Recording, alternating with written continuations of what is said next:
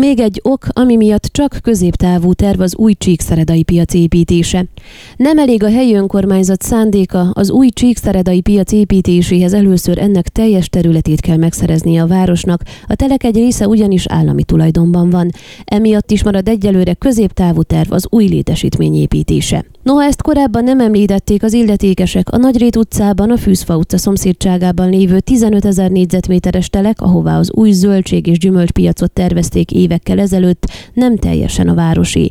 Egy része, amelyre szintén szükség van az építkezéshez, állami tulajdonban van, közölte kérdésünkre Korodi Attila. a polgármestere szerint nem is ez jelenti a legnagyobb akadályt, hanem az, hogy a terület ugyanaz állam nevére van telekkönyvezve, de ennél többet nem lehet tudni róla, mivel azzal egyik minisztérium sem rendelkezik. Ezért a helyi önkormányzatnak, ha ott építkezni akar, ezt a telket is meg kell szereznie.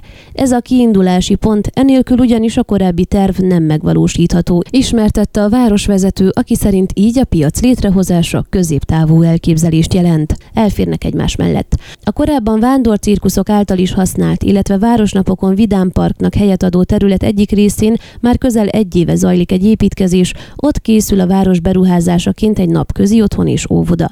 Kérdésünkre Korodi úgy vélekedett, noha ez szakmai konzultációt igényel, a tanintézet nem jelent akadályt a piac későbbi létrehozásában, mivel ennek udvara nem lesz ezzel szomszédos, hanem az épület ellenkező oldalán helyezkedik majd el.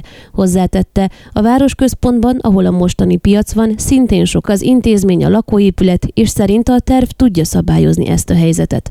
Az elmúlt években a volt polgármester Ráduj Robert Kálmán azzal indokolta piacépítési rendszeres halasztását, hogy ez nem jelent prioritást a város számára, mivel fontos, elkezdett beruházásokat kell befejezni, ugyanakkor Európai Uniós támogatású projektek megvalósítását kell előkészíteni változó tervek.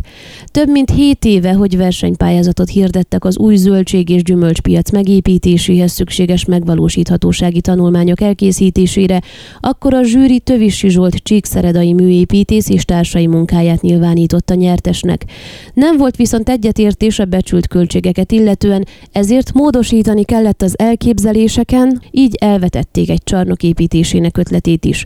Az utolsó változat szerint egy közművesített tér kialakítás megoldását irányozták elő, amelyet részben zárható bódékkal építenének be, ugyanakkor üzletekből és szolgáltatói helyiségekből ovális alakú, asztalokat közrezáró épület együttes készülne, emellett parkolókat és zöldövezeteket is kialakítanak majd. Ön a Székelyhon aktuális podcastjét hallgatta. Amennyiben nem akar lemaradni a régió életéről a jövőben sem, akkor iratkozzon fel a csatornára, vagy keresse podcast műsorainkat a székelyhon.pro portálon.